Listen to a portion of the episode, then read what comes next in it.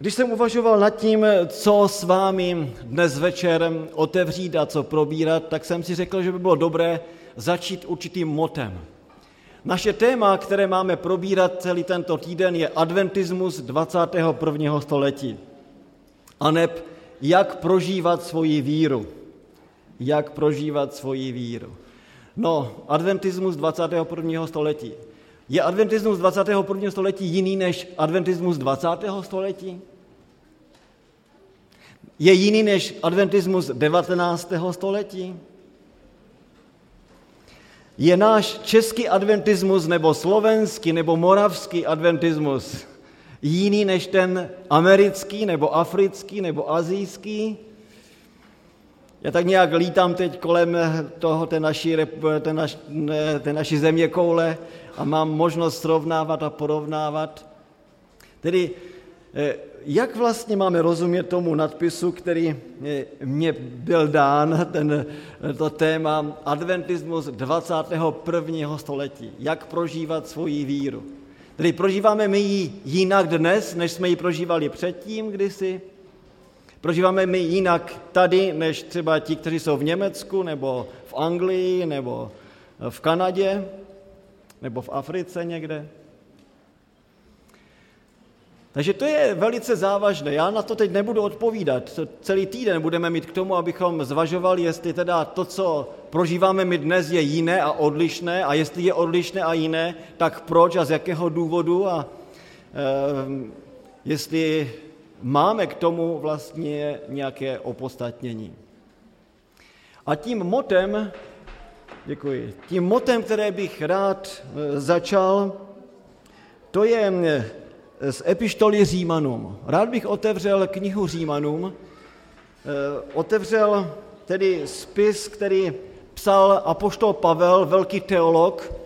On byl eh, žid, ale přitom vzdělanec, aby dal do nové kultury, do řecké kultury, do římské kultury, eh, to bohatství hebrejských písem, aby tam přenesl, aby ukázal, co je vlastně evangelium. A právě z této epištoly Římanům bych chtěl přečíst dva verše pro dnešní večer, a to první a druhý. Římanům 12, 1, 2. Vybízím vás, bratři, pro boží milosrdenství, abyste sami sebe přinášeli jako živou, svatou, Bohu milou oběť. To ať je vaše pravá bohoslužba. A nepřizpůsobujte se tomuto věku, nýbrž proměňujte se obnovou své mysli, abyste mohli rozpoznat, co je vůle Boží, co je dobré, bohumilé a dokonalé. Takže když my máme hovořit o tom, jak prožívat svoji víru, tedy máme vlastně mluvit o etice, o tom našem běžném denním životě, jak ta víra se má promítat do toho našeho denního eh, životního koloběhu, tak tady zaznívá teď tento Pavlův výrok. Vybízím vás pro boží milosrdenství, abyste. Když jsem četl ty dva verše, prosím vás, mohli byste mi říct, který, které slovo je klíčové v těchto dvou verších? Které by bylo takovým klíčem, který bychom tam zasunuli ten, ten klíček, tak by nám se najednou to tak krásně otevřelo, abychom mohli pochopit, o čem tady Pavel hovoří. Dovolte mi říci, že to klíčové slovo, a nechci říct nejdůležitější, ale klíčové slovo, které eh, bych já chtěl potrhnout, nemáte v české Bibli. Máte ho v kralické verzi. Já jsem si vzal od svých rodičů ještě kralický text, pak jsem si vzal ještě i Žilku v překlad a zjistil jsem, ani, že ani Žilka ho nemá, ale náš kralický text ho má a hned na prvním místě. Protože to je to, co je v originále, to, co v řeckém textu apoštol Pavel hned jako na prvním místě, podle těch pravidel, že té gramatiky, eh, okamžitě zdůrazňuje. A když otevřu právě ten králický text, tak je tam napsáno velice hezky. Proto prosím vás, bratři, skrze boží milosrdenství, abyste vydávali svá těla jako oběť Bohu líbou. Takže to první slovo, které eh, opravdu byste tam měli mít, ale nemáte v novém překladu, řekl bych, že to je to klíčové slovo. Proto. A dovolte mi ho tady hned napsat na tabuli, protože je to velice důležité slovo. Takže teď, eh, proč to slovo proto je tak důležité? Když máme slovíčko v češtině proto, tak většinou předtím máme otázku proč, že? Proč? A pak máme odpověď proto. Eh, a nebo máme nějaké tvrzení předtím, podaří se nám to ještě tady dát víc nějak, dobře. Eh, nebo předtím máme nějaké tvrzení a pak eh, za tím tvrzení máme to slovo proto a pak následuje něco navíc. A dovolte mi říci, že apoštol Pavel to slovo proto nepoužil zbytečně. On přesně věděl, co tím slovem chtěl říci. Do, abyste dobře pochopili, že to, proč to slovo proto je tak důležité, musím vám tady namalovat velice eh, jedno, jednodušeně strukturu knihy Římanům. Jaká je struktura knihy Římanům? Když byste si chtěli udělat strukturu knihy Římanů, tak víte, že kniha Římanů má 16 kapitol. A těch prvních 8 kapitol, to je první část, pak je kapitola 9.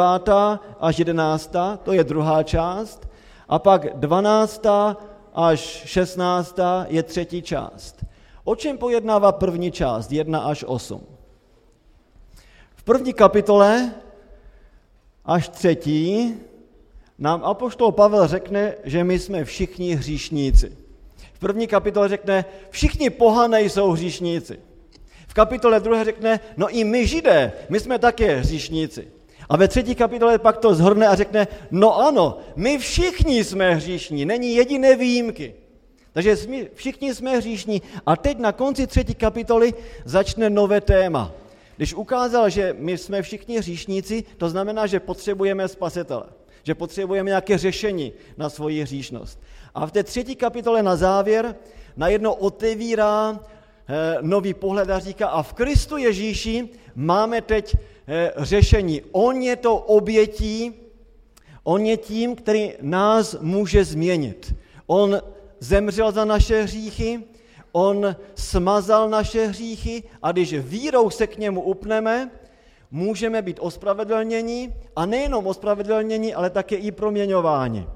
No a pak hned v té kapitole čtvrté a šesté teď roz, rozvykládá, vysvětluje, co to znamená přijmout Pána Ježíše a že to znamená být ospravedlněn. A ty kapitoly čtvrtá, pátá, šestá vlastně to jsou vysvětlování, jak můžeme přijmout ve víře Pána Ježíše. A pak je kapitola sedma a osmá, kde ukazuje, no, e, to je sice všechno krásné, ale já jsem hříšný člověk.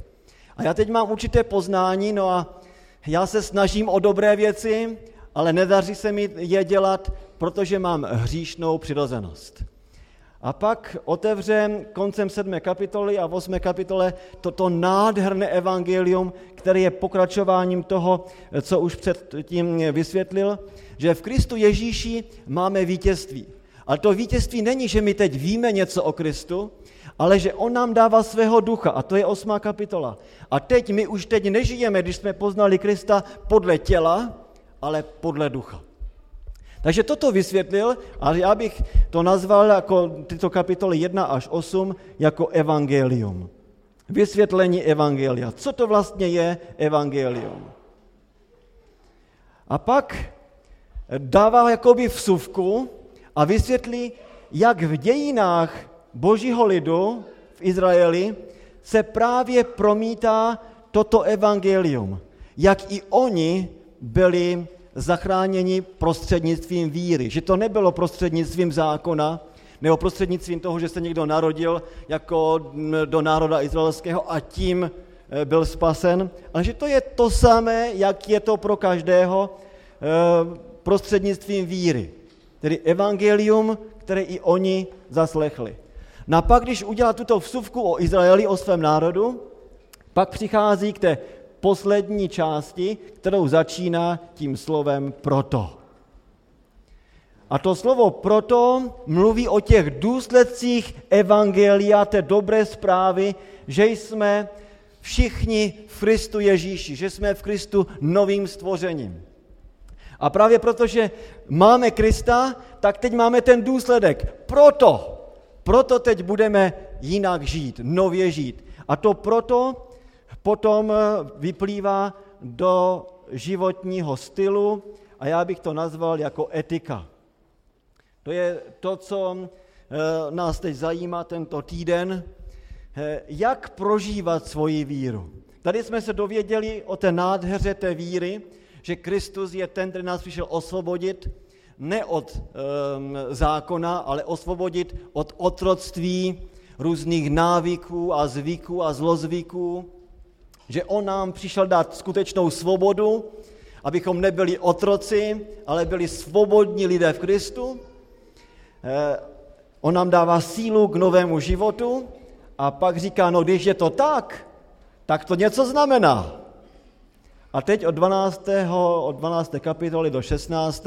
tam v 16. už jsou ty pozdravy, ale od 12. do 15. v podstatě on vysvětluje, co to tedy prakticky znamená následovat Pána Ježíše. Takže jak vidíte, slovo proto je klíčové. Nemůžete nikdy mluvit o tom, jak se máte chovat, jak máte jednat v životě, pokud nemáte k tomu ten motor. Ten motor, abyste mohli správně žít, máte v Evangeliu. Že tam poznáváte tu krásu Pána Boha. A když víte, že Pán Bůh je tak nádherný, tak dobrý, tak laskavý, tak milý, jak nám zde vysvětluje apoštol Pavel, tak to potom nás vede k tomu, že ho chceme následovat, že chceme jít za tímto Bohem. Takže proto eh, ukazuje, že ta část etická je postavena na evangeliu. Jedně tehdy, když víme, kdo je Pán Bůh, ehm, tak můžeme také i správně potom žít a jednat. A to je to druhé, co máte hned v tom verši kdy Pavel říká, já vás vybízím, já vás napomínám, ehm, já, já něco chci, abyste udělali. A to, k čemu nás vybízí, je, abychom vydali sami sebe jako živou, svatou, Bohu milou oběť. A proč to máme udělat?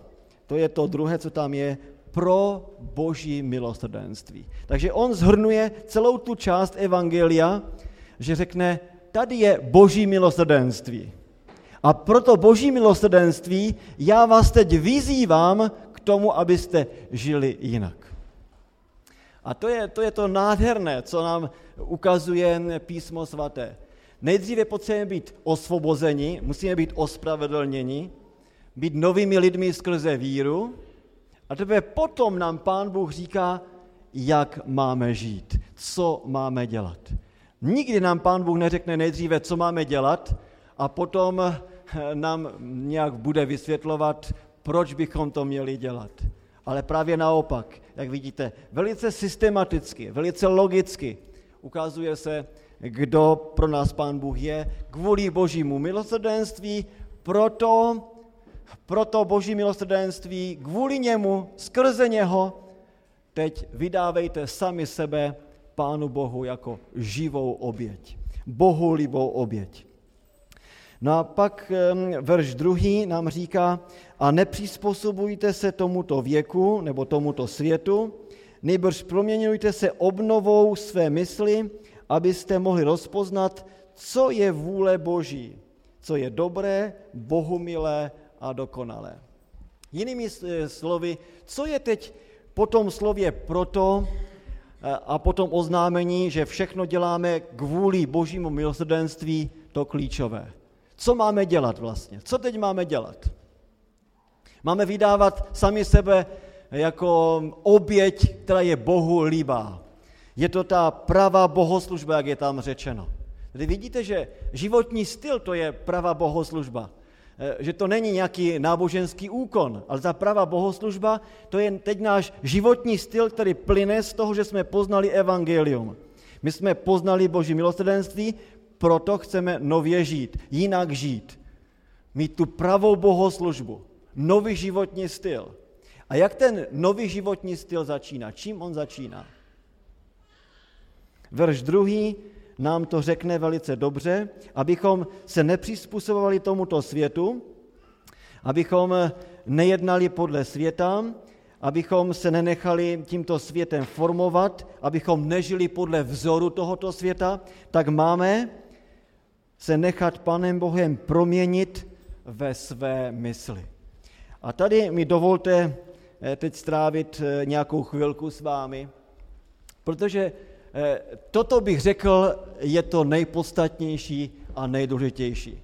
Kvůli božímu milosrdenství, když jsme to poznali, tak je teď třeba dovolit Pánu Bohu, aby On nás proměňoval, měnil v našem myšlení.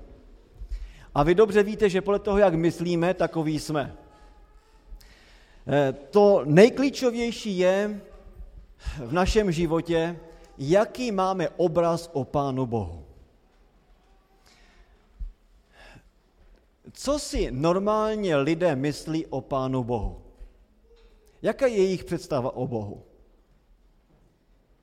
Já myslím, že jejich představa je o Pánu Bohu přesně taková, jakou měl Adam s Evou poté, co zřešili. Když se podíváte spolu se mnou do eh, první knihy Mojžišovi, do knihy Genesis, do třetí kapitoly, takže otevřeme si Genesis, třetí kapitolu, tak tam se hned dovídáme, eh, co vlastně eh, si lidé myslí o Pánu Bohu. Ehm, nejlépe by to bylo asi, když si přečteme desátý verš. Eh, Adam s Evou zřešili, pán Bůh je teď eh, oslovuje a volá je a říká podle devátého verše Adame nebo Evo, že kde jsi? No a mm, Adam odpovídá, já jsem slyšel v zahradě tvůj hlas a bál jsem se, protože jsem nahý, ukryl jsem se. Takže jaký je náš normální obraz o Bohu, eh, pokud jsme ještě nepoznali to, to pravé evangelium?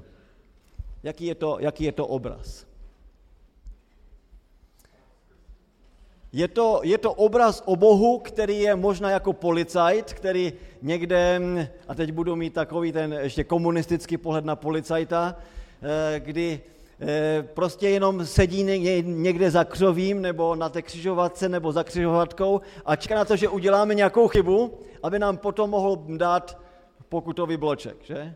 Tedy jakoby pán Bůh byl někdo, jestliže existuje pro toho člověka, který nevěří, který jenom je někde daleko a je to jakoby policajt, který dává pozor na nás eh, z toho hlediska, že hledá naše chyby a když uděláme nějakou chybu, aby přišel a pokaral nás a potrestal.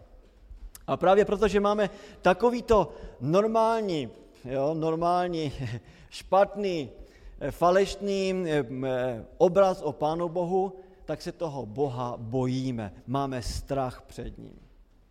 A to je e, náš přirozený způsob. My se Boha bojíme. Adam s Evou předtím, než řešili, tak měli hezký, krásný vztah s Bohem. Mohli s ním komunikovat, mohli s ním hovořit, věděli, že to je Bůh lásky, ale najednou se to všechno obrátilo. No, proč se to obrátilo? No, zjednodušeně řekneme, no protože zřešili. Ale proč oni zřešili? Proč zřešili? Jak je to možné, že tito dva lidé, kteří byli tak krásní, tak dokonalí, v úzkém vztahu s Bohem, najednou se postavili proti Pánu Bohu? Jak je to možné? Když se podíváte spolu se mnou do prvního verše, tak tam bych řekl, že máme první náznak toho, proč to mu tak bylo, že Adam s Evou byli schopni se postavit proti Pánu Bohu. Tam máme totiž zprávu o tom, že Satan ve formě eh, eh, hada přistoupil k ženě, která teda přišla až k tomu stromu vidění dobrého a zlého a teď zřejmě osamocená, protože v Bibli se nemluví najednou o Adamu, ale jenom o ženě, což je překvapení. A ten had, Satan, řekne Evě, jakže Bůh vám zakázal jíst ze všech stromů v zahradě?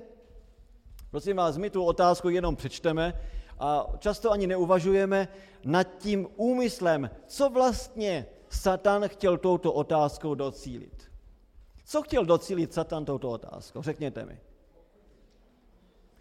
Já vím, že většinou odpovíte, že chtěl vzbudit pochybnost. Ale já vám chci říct, že to není ta správná odpověď.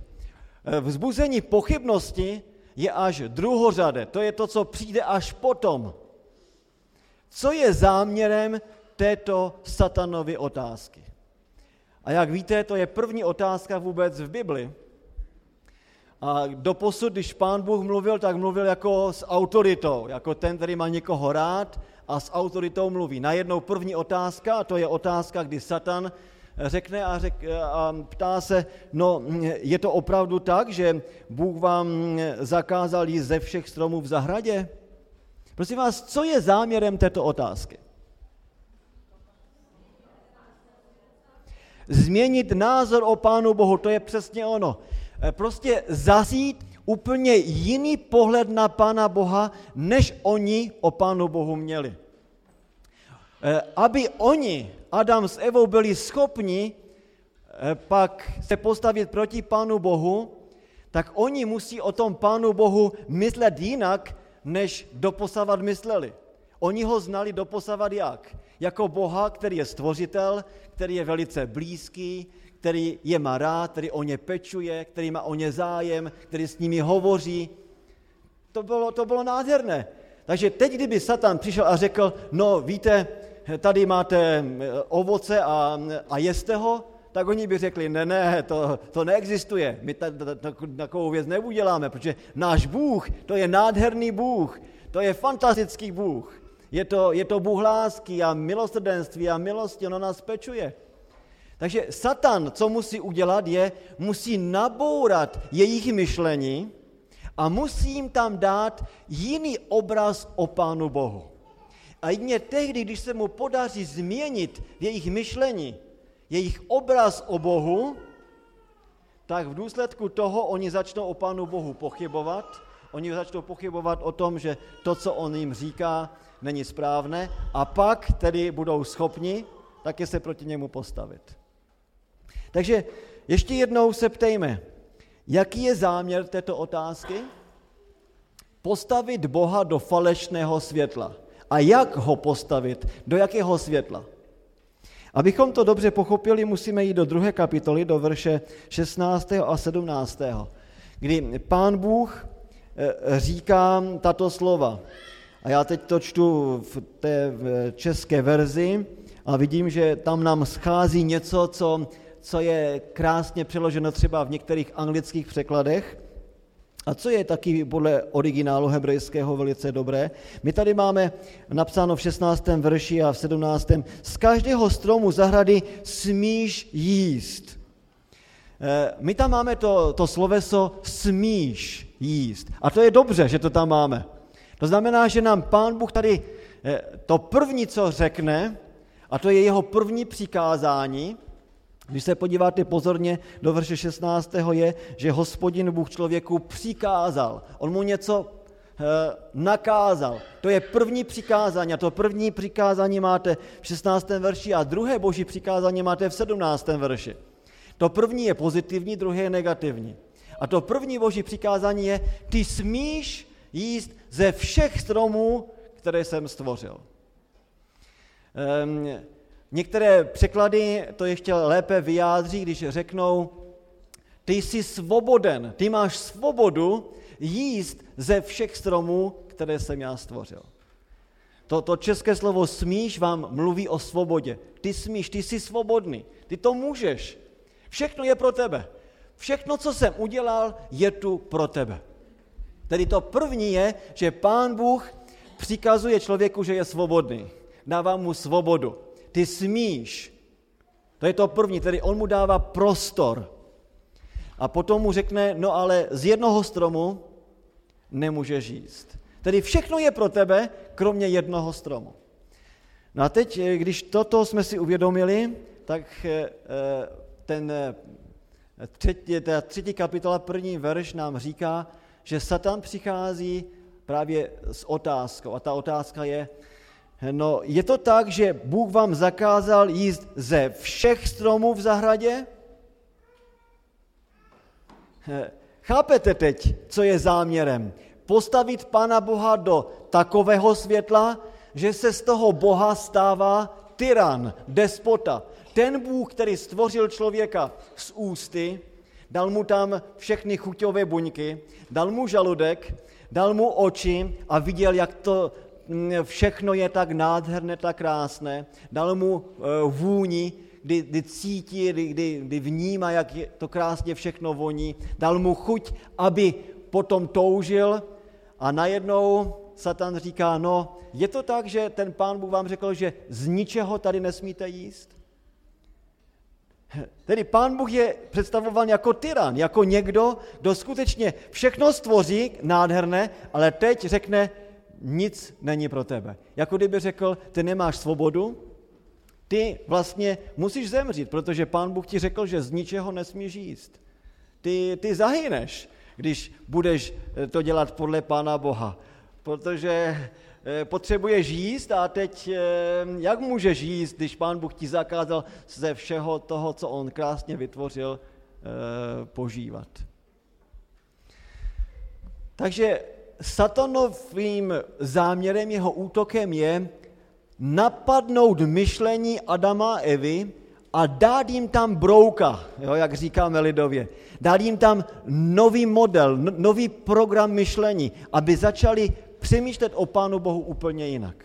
Aby si mysleli, že ten Bůh to není Bůh lásky, Bůh milosrdenství, Bůh dobroty, Bůh, který pečuje, ale že to je Bůh, který jim něco bere. Který jim nedává, ale jim bere. Tedy on je omezuje, on jim něco nařizuje, on jim bere svobodu. Že on je vlastně tyran, že to je despota.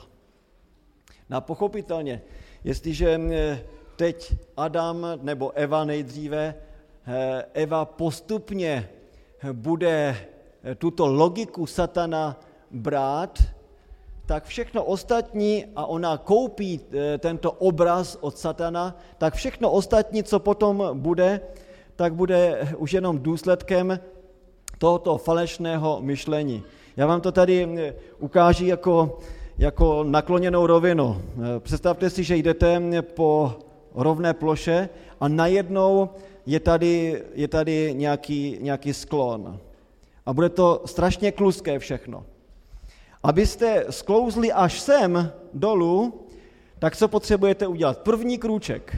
A ten první krok je rozhodující. A který to bude? To bude tady tento. Ten první krok je rozhodující. A Satan ví, že ten první rozhodující krok je nabourat naše myšlení, ten první krok je dát nám falešnou představu o Pánu Bohu. To znamená, že jestliže hřích, ten první hřích s Adamem a Zevou začal s nabouráním našeho myšlení, že nesprávně myslíme o Pánu Bohu, tak to eh, správné zase eh, následování Pána Boha začíná tím, že budeme mít správnou představu o Pánu Bohu. Souhlasíte se mnou? Jestliže tím, eh, jak hřích začal, že hřích začal tím, že bylo narušeno naše myšlení, tak zase můžeme se z toho dostat jedině tím, že naše myšlení začne mít nový program, ten boží program, ten program podle eh, toho božího evangelia. Proto a taky apoštol Pavel zde řekne eh, v Římanům v té 12. kapitole, proměňte se obnovením své mysli. To je to první, co potřebujeme mít, abychom mohli krásně žít, protože na našem myšlení všechno záleží. Takže to první, ta první obnova našeho myšlení je ve vztahu k Bohu. Normálně my se Pána Boha bojíme, máme před ním strach, schováváme se před ním, tak Adam s Evou. Ale Pán Bůh je ten, který za námi jde. On je ten, který je vždycky iniciativní, dělá první krok, on nás hledá, i když my jsme zřešili a my se schováváme, my máme výčitky, tak on nás volá, kde jsi, člověče, kde jsi. A to, eh, ta to otázka, kde jsi, to je vlastně nabídka milosti. Kdy pán Bůh nám říká, člověče, já tě volám k sobě, kde jsi? To není otázka, že pán Bůh eh, měl teď výpadek své paměti, aby si neuvědomoval, kde vlastně Adam s Evou je, ale to je otázka pro Adama a Evo, aby oni si uvědomovali, kde jsou. Místo toho, aby byli v úzkém, krásném vztahu s Bohem, tak jsou daleko od něho. Takže to je to první, co bych rád, abychom si uvědomili, že všechno špatné začalo nabouráním našeho myšlení o Pánu Bohu. A všechno dobré a všechno krásné v našem životě může být, pokud jsme obnovováni v našem myšlení že si uvědomujeme krásu Pána Boha, že On je ten, který jde za námi, že On je ten, který nás má rád, On je ten, který nám prokazuje svoji milost a milosrdenství, On o nás pečuje. A to je model, který bychom měli mít vždycky ve své mysli. Ne my hledáme Boha, ale On hledá nás. On dělá ten první krok. Když my hledáme Boha, tak si vytváříme různé své cesty, abychom se k němu dostali. Ale když nás Pán Bůh vyhledá a my přijmeme to, jak nás volá, pak odpovídáme na jeho volání. A to je to, o čem apoštol Pavel mluví. Ano, nejdříve k nám Pán Bůh sestupuje. On dělal ten první krok. A proto jsou ty důsledky proto my ho chceme následovat. Proměňte se obnovením své mysli. No a když se budeme takto proměňovat obnovením své mysli, tedy jinak myslet, tak to nebude jenom jiné myšlení o Pánu Bohu, ale pak budeme také myslet jinak i o sami sobě. Jak normálně myslíme o sobě? Buď si myslíme, že jsme moc dobří, že? Kdyby byli všichni jako já, jak by to bylo dobré, dobře na světě? Kdyby si poslechl, nebo kdyby si poslechla, co jsem ti řekl, tedy eh, podle mě, kdyby to bylo podle mě, ano, tak to by byl, to by byl ideální život. Eh, to je to, co si normálně myslíme. A nebo jsme zase někde zdeptáni, že si, eh, buď jsme jako pišní, všichni, kdyby jednali podle mě, anebo jsme zase úplně někde dole s pocitem méněcennosti, že si uvědomujeme, že jsme hříšní, že jsme hříšníci. Eh, to jsou vždycky takové extrémy. Ehm, to správné myšlení je, že pán Bůh přichází a řekne, ano, ty jsi hříšník, ale já mám pro tebe řešení. A to řešení je, že já jsem za tebe zemřel, přijmi mě jako svého osobního spasitele. A takže hm, nově myslíme o sobě uvědomujeme si, že jsme hříšníci, eh, dáváme svoji píchu nebo falešnou pokoru Pánu Bohu a On nás může proměňovat. Tedy On z nás dělá ospravedlněné hříšníky. Ale nejenom, že se mění náš eh, pohled na Pána Boha, naše myšlení o nás, ale také se mění naše myšlení o tom druhém. Jak normálně zase myslíme o druhém člověku? Přirozený člověk, jak myslí o druhém člověku? bez Pána Boha. Člověk bez Pána Boha, jak myslí o druhém? Já si myslím, že bychom to mohli zhrnout do, do věty, jak mi ten druhý člověk může sloužit. K čemu mi může být dobrý? Jak mi může posloužit? Ale když máte tyto nové myšlení, to, to boží myšlení, tak se neptáte, jak mi ten druhý může posloužit, ale jak vy můžete sloužit tomu druhému. Neptáte se, kdo je můj blížní, ale jak já mohu být tomu druhému blížním. A to je, to je úplně jiný e, systém myšlení. To je ten nový eh, program, který máme ve své mysli právě díky evangeliu. Pochopitelně jinak pak přemýšlíme o božím zákoně. Ne jako o něčem, co nás omezuje, co nám chce vzít svobodu, ale jako o něčem, co nám nabízí ten správný prostor života a dává nám prostor života, ve kterém můžeme být jedině svobodní a šťastní a mít se dobře. Pochopitelně každá oblast života potom v našem myšlení je jiná. Máme jiný vztah k práci, jiný vztah k církvi, jiný vztah ke kazateli, jiný vztah k výboru sboru, jiný vztah třeba i k svému pošťákovi nebo k lidem okolo nás, ke spolupracovníkům, možná i jiný vztah ke své kočce nebo k pejskovi. Prostě to všechno je ovlivněno teď tímto novým myšlením.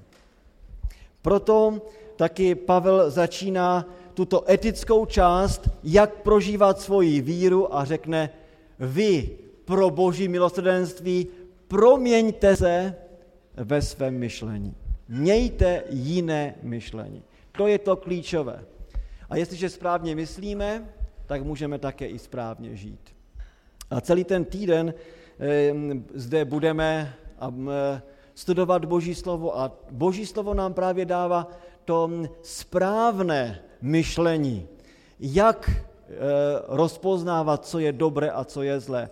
Hříchem Adam s Evou ztratili schopnost rozpoznávat, co je dobré, co je zlé.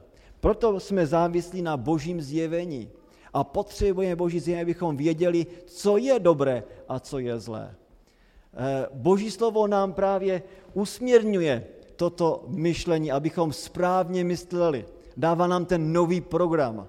Pán Bůh k nám mluví a když mluví, nový život e, může nastat. Víte, nový život podle Bible vždycky je výslednicí dvou skutečností. Když se podíváte do první knihy Možíšovi, do Genesis, do první kapitoly a do těch prvních třech veršů, tak zjistíte, že tam máte první definici toho, jak vzniká nový život. Já bych to tady hned tu první definici v Bibli chtěl eh, naznačit znovu, abychom si ji uvědomili.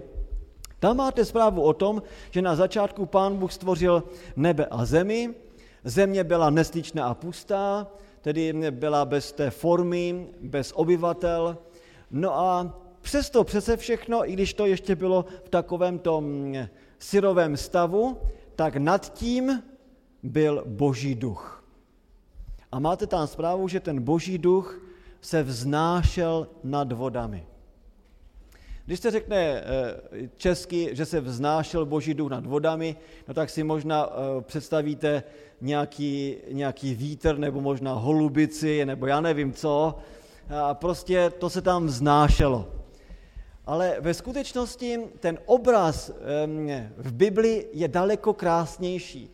Protože to, co tam máme napsáno, je, že Duch Svatý podle hebrejštiny merachefet nad vodami a to slovo merachefet znamená, že ten duch svatý eh, se vznášel nad těmi vodami jako, jako orel, který má roztažená křídla a pod těmi svými křídly pečuje o svá mladátka. A přesně toto slovo, jak eh, orel pečuje o svá mladátka s roztazenými křídly, tak to je ten obraz Ducha Svatého, který se svými křídly, nebo pod svými křídly pečuje teď o tu novo, nově zrozenou zemi, která se začíná tvořit na boží pokyn. Takže tam máte tu první zprávu, že tady máte božího ducha. Duch boží, to je to první, co je tam, duch boží. No a to je konec druhého verše. A když tomu přidáte to, co je začátkem, eh, na začátku třetího verše, tak eh, pak něco nového vznikne. Když dáte dohromady božího ducha a pak to, co máte na začátku třetího verše, co je tam napsáno, a hospodin nebo Bůh řekl. A Bůh řekl. Tady máte tady slovo, boží slovo. Tady máte slovo boží. Tady Bůh něco promluví. A jaká je, co je výslednicí toho, když dáte dohromady božího ducha a boží slovo? To, co pak máme v té druhé kapitole, v první kapitole, v druhé kapitole popsáno. Tedy život. To je mm, stvoření, které pán Bůh udělal. Život na této zemi. Tedy život je výslednici Božího ducha, působení Božího ducha a Božího slova. A to není jenom pro fyzický svět e, pravdou, ale také i pro náš duchovní život. Není možné, abyste měli nový život, pokud ve vašem životě nebude působit Boží duch a pokud se neotevřete také i Božímu slovu. A to je to, o čem já eh, se snažím mluvit, že mm, po hříchu jsme ztratili schopnost rozpoznání mezi dobrem a zlem. Proto Pán Bůh nám mluví svým slovem. To je to jeho zjevení. A toto zjevení formuje naše myšlení, když ho přijímáme. A abychom mohli pochopit toto boží zjevení, on nám dává svého ducha. A tato kombinace božího ducha a božího slova v našem životě vytrýskne do nového života. A to je to, co jmenujeme v Bibli jako novým zrozením. E, to je to nové narození. A to se děje právě tím novým myšlením. A to nové myšlení je spojnice toho božího slova a toho, že duch boží na nás působí a my se necháme tímto božím duchem vést. No a pak je ta výslednice velice jasná. Když se necháme narodit ze zhora a víme, že Pán Bůh je ten, který dělá ten první krok a ten, to boží slovo k nám zaznívá a duch boží eh, k nám přichází, pak je výsledek. A ten výsledek je tam popsán, že my pak budeme vydávat eh, svoji osobu jako oběť živou, Bohu milou a svatou. A to, když budeme vydávat svoje, svá těla, svoji osobnost, všechno, kdo jsme Pánu Bohu, tak to je ta nejlepší, to je ta pravá bohoslužba. No a ta bohoslužba to je to, že my potom víme, co je boží vůli, že ta boží vůle eh, je dobrá a Bohu milá a dokonalá, no a tak pak rozumně jdeme za Pánem Bohem. Takže vidíte, že tady v těchto dvou verších nám tento teolog, um, apoštol Pavel, velice napěchuje všechny podstatné věci. A ve dvou verších vám v podstatě řekne, um, ano, pro boží milosrdenství, um, to, co jsme poznali o Pánu Bohu, to je to, to důležité. A proto boží milosrdenství teď buďte jiní. Buďte jiní ve svém myšlení, jednejte jinak a když budete jednat jinak, tak budete také um, ukazovat, že Pán Bůh se vás dotkl, že váš život um, je proměňován Boží milostí a Božím duchem. A jestliže teď takto žijeme, tak nežijeme pro svoji slávu, nežijeme pro slávu své rodiny, nežijeme pro slávu možná církve, ale chceme žít pro slávu Boží. A poštol Pavel, tentýž Pavel v listu 1. ke Korinským v 10. kapitole ve verši 31. to řekl velice dobře. To je takový jakoby dovětek toho, co už eh, máme zde. Buď, že jíte, nepijete, nebo cokoliv činíte, Máme to činit jak? K čemu? Máme to činit k slávě Boží.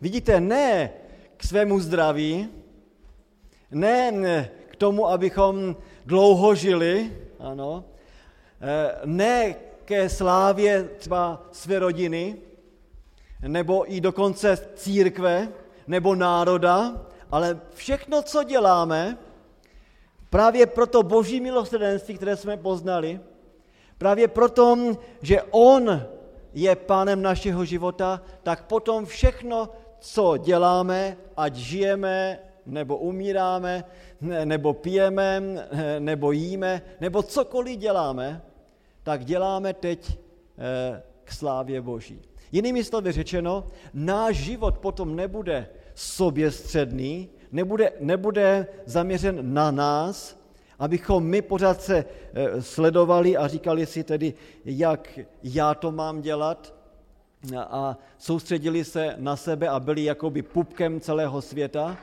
tedy mm, my a podle nás, aby se všechno dělalo, Protože nebudeme žít pro svoji slávu, ale budeme žít teď pro boží slávu. Tedy celé naše myšlení nebude soběstředné, sobecké, ale bude to nové myšlení. Bude to myšlení směrem na Pána Boha. Teologicky říkáme, že to nebude antropocentrické eh, myšlení, nebude antropocentrický život, ale bude to teocentrický, tedy eh, zaměřen na Pána Boha. A když je to život zaměřen na Pána Boha, pak můžeme žít ve skutečné svobodě. A můžeme žít uvolněně, můžeme žít radostně, protože se potom ne, nepozorujeme stále, abychom se bičovali a chtěli dosáhnout nějaké vysoké etické nebo duchovní, spirituální výšiny, ale pak žijeme s Bohem. A On jako výsledek toho, že jsme mu dovolili v našem životě působit, bude nám dávat ten krásný etický život. On to bude, který v nás to bude působit. Proto, to slovo proto je tak důležité. Není možné začít eh, naše uvažování s tím, že si řekneme, no my musíme žít zbožně. My potřebujeme žít správným životem. My potřebujeme žít jako Kristus. To je sice krásné, ale nikdy toho nedosáhneme, protože půjdeme na to úplně špatně. Nejdříve budeme začínat od konce, že se budeme bičovat, budeme šlapat jako v autě na pedal plynu a to auto nám bude řvát, protože když zmáčnete plyn, tak je tam pořádný hluk, ale auto nepojede ku předu. Vy potřebujete v tom, na, v tom životě udělat správné pořadí. A to pořadí je, že nesedneme do auta spasení, a ne, než se šlápneme plyn a řekneme, my teď budeme žít správně budeme jednat eticky a budeme se eh, věnovat druhým lidem a budeme evangelizovat. To se budeme hecovat vzájemně, budeme šlapat na plyn a to bude křičet, bude to řvát, možná budeme i Eh, možná křičet po sobě a pozbuzovat se, ale to pořád bude jenom ten křik. To bude jenom ten řev motoru. A budeme se strašně divit, že to nejde. Když se pořád takhle pozbuzujeme a chceme, abychom to dělali a pořád to nejde a, a stojíme na místě. To je proto, že eh, často začínáme někde jinde. My začínáme tou etikou, místo abychom začali, začínali evangeliem. Nejdříve musíme mít to správné myšlení. Poznat, že ten náš pán Bůh to není Bůh, před kterým se musíme eh, skrývat a utíkat před ním, a že to je někdo, kdo nás má tak úžasně rád, že dokonce za nás položil svůj život.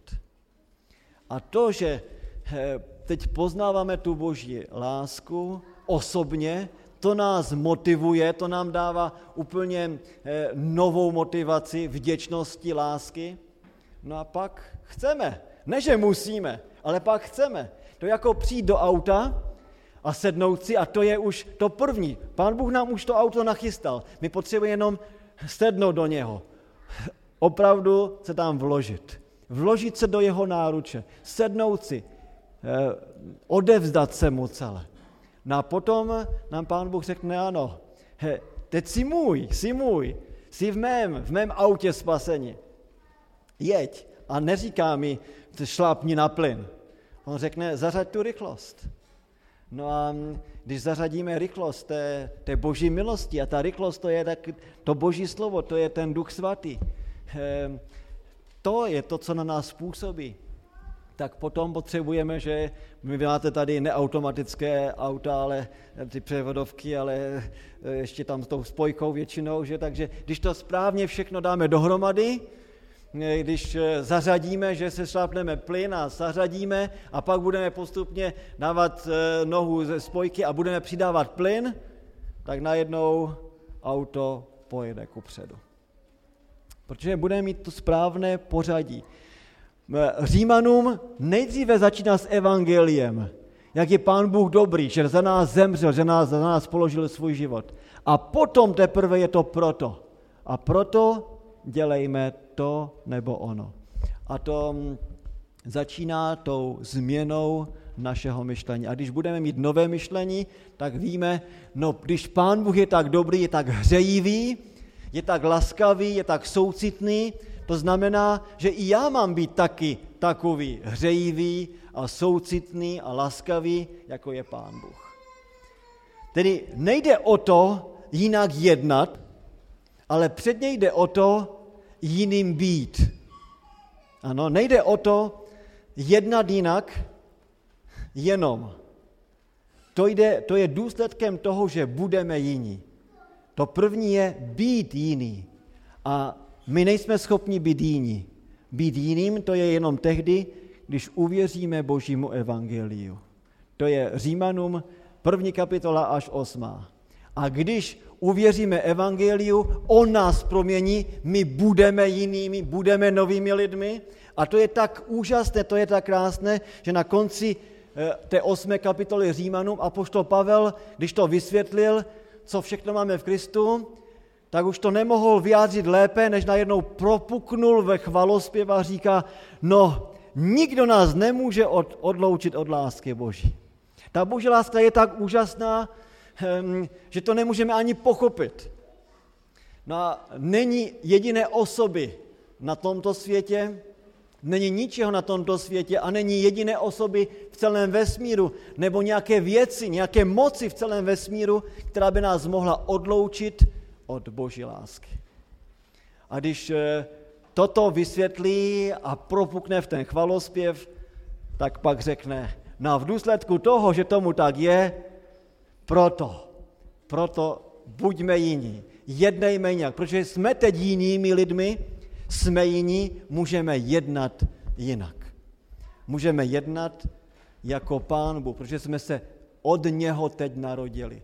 Byli jsme proměněni v našem myšlení. A naše myšlení, že proměněné, přináší ten nový život. Duch Boží působí v nás, Boží slovo v nás působí a to způsobilo nový duchovní život. A pak se opravdu nemusíme eh, do něčeho nutit a, a pušovat, jako, jako tlačit, aby, aby nás eh, teď eh, někdo pořád nutil dělat dobré věci. My potom nemusíme ty, do, ty dobré věci dělat, my je chceme dělat. Nás nikdo nemusí eh, eh, horoucně prosit, abychom to dělali, protože my jsme poznali Pána Boha, jaký On je a protože On nás udělal novými lidmi, my teď chceme žít nově. A o té novotě života, o té, o té kráse toho života s Bohem budeme právě taky uvažovat eh, tento, tento týden. A ta eh, směrnice pro nás je jistě slovo Boží, protože Pán Bůh tím usměrňuje naše myšlení. A když slovo Boží k nám mluví, tak jistě duch Boží je ten, který to oživuje, abychom mohli pochopit. No a když dovolíme, aby opravdu Pán Bůh v našem životě působil svým duchem, svým slovem, pak jsou reformace. Jak Luther začal reformaci? No tím, že kázal Boží slovo. V době, kdy se zvěstovaly tradice a různé příběhy, eh, tak on začal zvěstovat Bibli. A když se zvěstovala Bible a pochopilo se, co tam vlastně se říká, tak nastala reformace. A to je to tež v našem životě. Oživení a reformace je vždycky jenom výsledkem toho, že se otvíráme Božímu slovu a že Duch Svatý na nás působí. To je ten nový život. Na ten nový život je jistě takový, eh, že žijeme životem, který žije Pán Bůh. Jestliže On o nás pečuje, tedy i my pečujeme, jestliže On je laskavý, my jsme laskaví, jestliže On je soucitný, my jsme soucitní, jestliže On nás zahřívá svou láskou, my zahříváme druhé lidi Boží láskou. A dovolte mi eh, zde eh, závěrem této první úvahy, která eh, je klíčová pro celé naše další konání, co budeme tento týden dělat, že nejdříve musíme být, být jiní, abychom mohli jednat jinak, abychom byli novými lidmi, tak musíme se nechat Pánem Bohem proměnit a nechat se Pánem Bohem proměnit, to znamená přijmout je to evangelium. Přijmout to, co on nám o sobě zjevuje. A tím jsme potom proměňováni ve svém myšlení. Jinak přemýšlíme o něm, jinak přemýšlíme o sobě, přemýšlíme o druhých, eh, přemýšlíme o službě, Um, a když toto se děje v nás, tak jistě pak taky jednáme nově. Dovolte mi právě závěrem eh, vám připomenout příběh, který jsem zde vyprávěl před těmi dvěma lety, který si myslím velice dobře zhrnuje, co je naším posláním. A to je ten příběh o těch malých mravencích. Vzpomínáte si na to, kteří jste tady byli?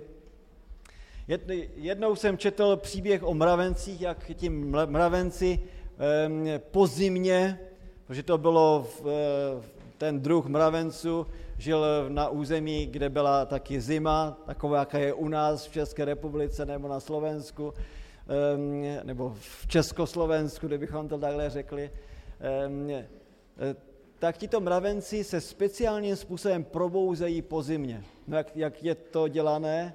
Je to dělané na mechanismu teploty že ten, ti mravenci jsou velice citliví na teplo a tím teplem, když už je to jaro, tak se probouzejí. No a prakticky se to děje jak?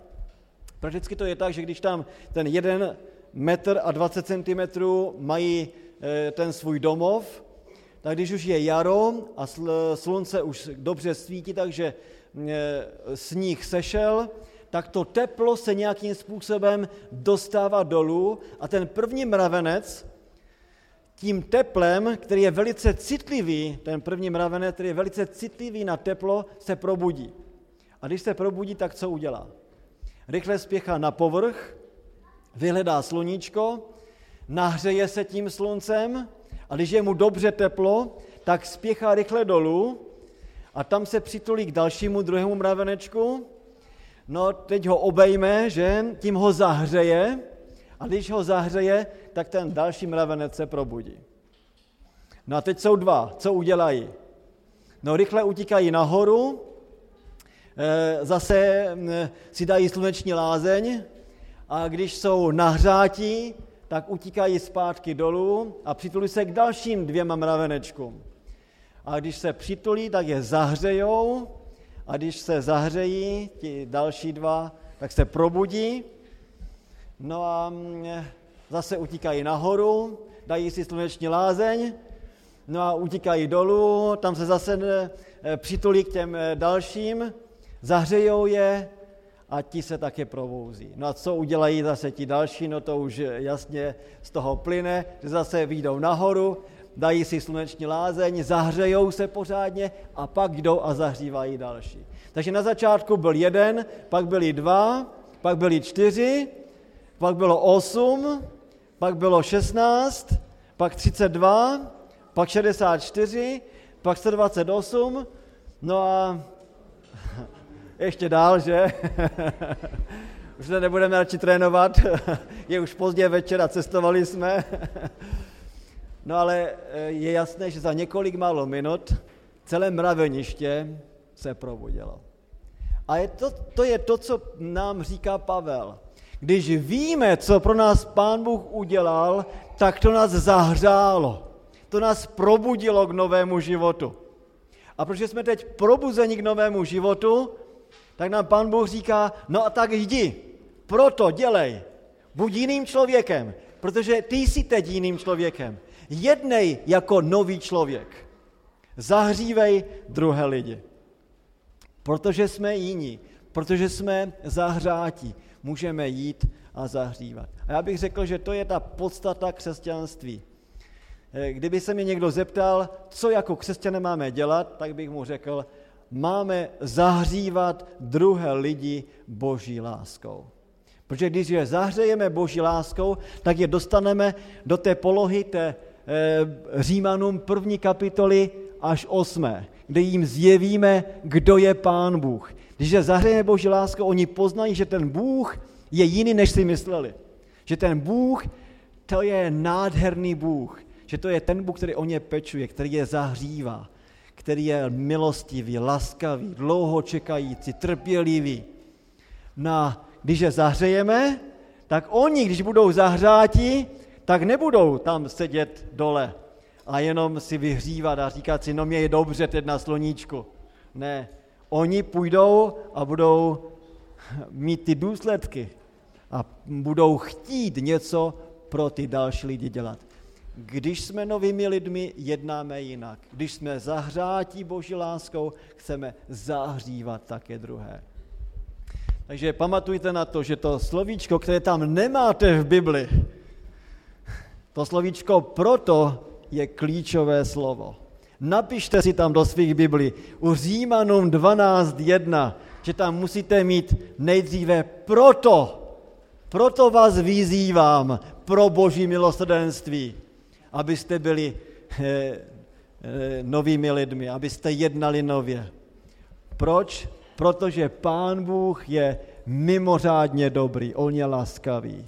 On nám zjevil sám sebe. On nám prokázal milosrdenství. On za nás zemřel. On nás zahřál. A protože nás zahřál, proto jděte, zahřívejte druhé. Buďte v akci, buďte činní. Mějte tu správnou etiku. A o té etice budeme uvažovat. Tedy kež nám Pán Bůh žehná, abychom byli těmi, kteří jsou nejdříve zahřátí Boží láskou. Že je zbytečné mluvit o etice, to můžeme škrtnout zatím, jakoby nevidět, pokud nejsme zahřáti. O etice můžeme mluvit jen tehdy, když jsme zahřáti Boží láskou. Když hoříme touto Boží láskou, pak můžeme mluvit o etice. Já jsem zde byl pozvan, abych mluvil o etice, ale já nejsem schopen o ní mluvit, pokud jsem neudělal tento úvod. Já jsem vám musel říct, že je třeba být nejdříve zahřát Boží láskou. A pak můžeme mluvit o těch důsledcích toho božího milosrdenství pro nás. Amen.